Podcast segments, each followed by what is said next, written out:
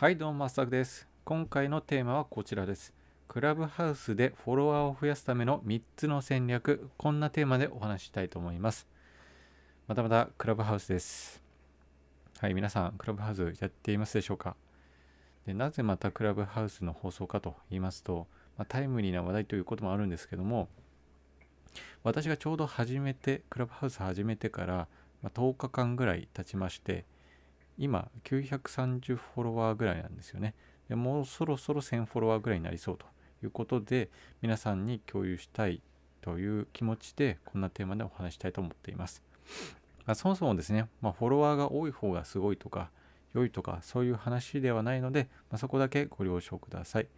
あくまで単純に私が10日間やってみてフォロワーが増やせそうだな効果ありそうだなと感じたことを共有したいと思います。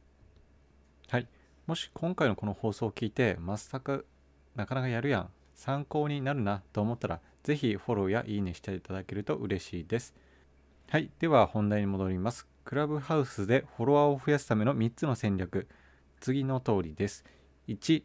アクティブユーザーになる。2、自分の見せ方を工夫する。3、本質的な部分を再認識する。それぞれ解説していきます。まず1つ目のアクティブユーザーになるということですね。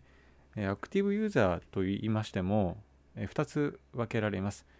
能動的なものと、まあ、受け身のものがあると思っています。で能動的なものはさらに2つ分けられると思っていて、1つはスピーカーもしくはモデレーターになること。もう1つはルームを立ち上げるということですね。でスピーカーもしくはモデレーターになるということで、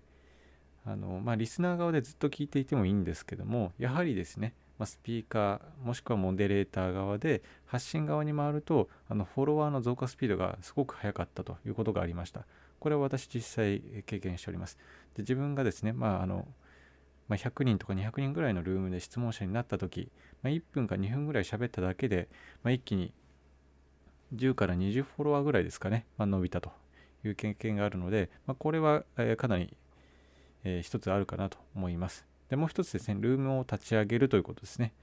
えこれもですね、まあ、アクティブになればなるほど、アルゴリズム上で、アクティブユーザーと認識されますので、あのこの人おすすめですよというふうに表示されやすくなります。また、ルームを立ち上げるということは、まあ、イコールスピーカーもしくはモデレーターになるということなので、やはりオーディエンスの方からフォロワー、フォローされやすいということがあります。で一方で受け身のものですね。こちらも2つあります。1つは招待をする。もう1つは長時間滞在するということですね。でその1つ目の招待をするっていうのはあのルームに参加しています。あの参加しますと最大であの100名に招待通知っていうのができるんですよね。クラブハウスは。でその通知を、えー、多くすればするほどあこのこのユーザーってアクティブユーザーだなと認識されてアルゴリズム上評価されると。いうことみたいですね。でもう一つ長時間滞在する、まあ、これもやっぱりあのクラブハウスは、えー、クラブハウスでずっといてほしいので、アルゴリズム上ですね評価されやすくなるということがあるみたいです。はい、では次ですね。クラブハウスでフォロワーを増やすための戦略の2つ目。こちらは自分の見せ方を工夫するということですね。こちらも2点あります。1点目はプロフィールですね。まあ、こちらもですね、やはり他の Twitter であったりとか、まあ、スタンド FM、まあ、Facebook、いろいろありますが、やはり重要かなと思います。で、えー、まあ工夫する観点としてはやはり自分が何者なのかということですよね。で自分をフォローするメリットであったりとか権威性実績、まあ、数字これらをま散りばめていくということですね。でクラブハウスで特徴的なことっていうのはものっていうのは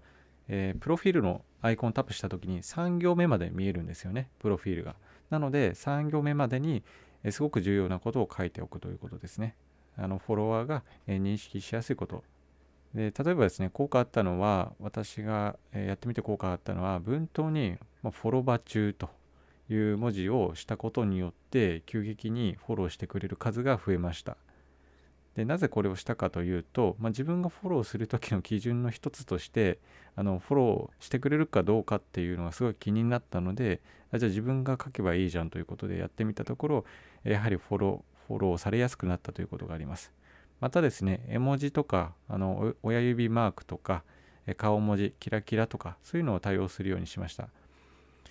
まあ、ただですね、まあ、こういった形で、ま相互フォローすることによってフォロワーを伸ばすっていうのは、ま意味があるかっていうと正直分かりません。うんまあ、正直あんまりないのかもしれないので、ま単純にフォロワーを増やす、えー、方法の一つとして、まこれは効果あったということですね。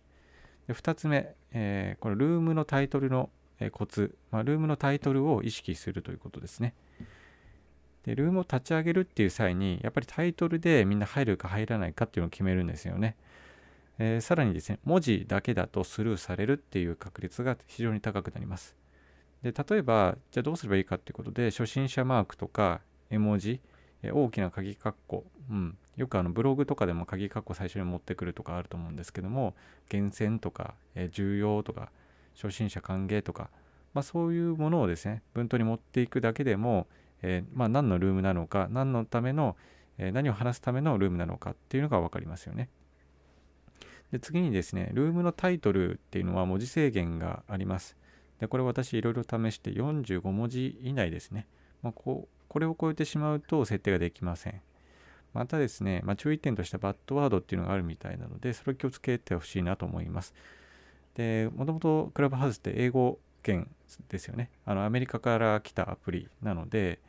えっと、まあ、そっちの方がやはり進んでいて、えバッドワードですね、政治的なものとか、性に関するものとか、差別的な 発言とかですね、それが複数回あった場合はあのバンされるということなので、まあ、文字としテキストとしてもですね、あのタイトルになるべくしない方がいいんじゃないかなと思います。じゃあ実際ですね、私がつけたタイトルは、えー、申しま、申し上げますと、クラブハウスのポジション戦略、120名サロン管理者が語る司会、スピーカー、あなたはどこで勝負？というものですね。あのこちらをですね、スタイフ村の、えー、管理者であるゆうきさん、そしてスタイフ村メンバーであるジュリーさん、ゆうくんさん、ウイスキーおじさんとやらせていただいたという感じですね。で、大体常時10人から15人ぐらいのルームになったと思います。でまあ、数はあの非常に少ないですけれども、まあ、全然知らない方あの、初めてそこで会った方ともつながれたりとか、えっとまあ、そのルームの中の人はですね、もう基本的にフォローし合うというか、あの一つの、何ですかね、あの仲間じゃないですけど、空間が出来上がっていたので、非常に楽しかったなという感じがしました。まあ、なので、まあ、ルームで立ち上げるですとか、ルームを立ち上げるときにタイトルのコツを意識するというのが一つの観点かなと思います。じゃあ最後ですね、クラブハウスでフォロワーを増やすための戦略の3つ目です。こちらは本質的な部分を再認識するということですね。まあ、やはり、まいろいろアルゴリズムとか、なんかテクニカルなことはあるんですけども、まあ、やっぱり基本に忠実なことは意識しないといけないのかなと思ってます。で例えばですね他のリスナーさんが聞きたい内容を質問するということですね、まあ、これはあの自分がスピーカーとして喋る時とかあの、まあ、何かこう講演とかセミナーみたいなルームがあった時にオーディエンスが他の聞いてる方々が聞きたいことを意識して質問をするということですね。でその質問の内容によってあふむふむこの人なかなか面白そうだなみたいなちょっとフォローしちゃおうかなみたいな感じで、えーフォローに至るのかなと思います。でもう一つですね、まあ、重要なところとしては、まあ、敬意を払うということですね。これはやっぱ、あのクラブハウスの利用規約というか、ポリシーにもなっています。相手を尊重しなさいよということですね。でこれはリアルでも同じですよね。相手に配慮できる、うん、人っていうのはやっぱりいいですよね。やっぱりその誠実であったりとか、配慮できるっていうことであいいなと思ってフォローするんではないかなと思います。まあ、具体的に、まあ、どういう形で示すかということですが相手の名前を呼ぶとか、え否定するんではなくて、えまずは肯定するとか普通のリアルで行われているようなことをですねクラブハウスでもやるということが重要かなと思います。でもう一つですね素直に、えー、まあ、人間性を露出する表に出すということもあのこのクラブハウスのアプリ上ですね、すごく大切なポイントかなと思います。まあ、ポイントというか、普通に話してると、もう、何ですかね、飾れないアプリなので、うん、もう出てしまいますよね。人間性があの勝手に出てしまいます。で、まあ悪い部分もあるんですけども、やっぱりいい部分もあるなと思っています。例えばですね、私があの先週ですかね、あの、まあ、インフルエンサーというか、まあ、投資家の与沢翼さんいらっしゃいますよね。で、与沢翼さんのあのセミセミナーじゃないですね、あの池早さんとの対談っていうのを、え、聞いてました。で、あの正直ですね、そんなにあのいい印象を持ってなかったんですけども、本当にですね、与沢翼さんってあの腰が低くて、しかもまあモデレーターというか、まあ、司会相手に振ったりとか、まあ、質問をふんふんとちゃんと聞いて肯定してそれに対して誠実に回答する、まあ、そういう姿勢がですねあのクラブハウスのルーム上で知ることができて沢翼さんを好きになってしまったということがありました、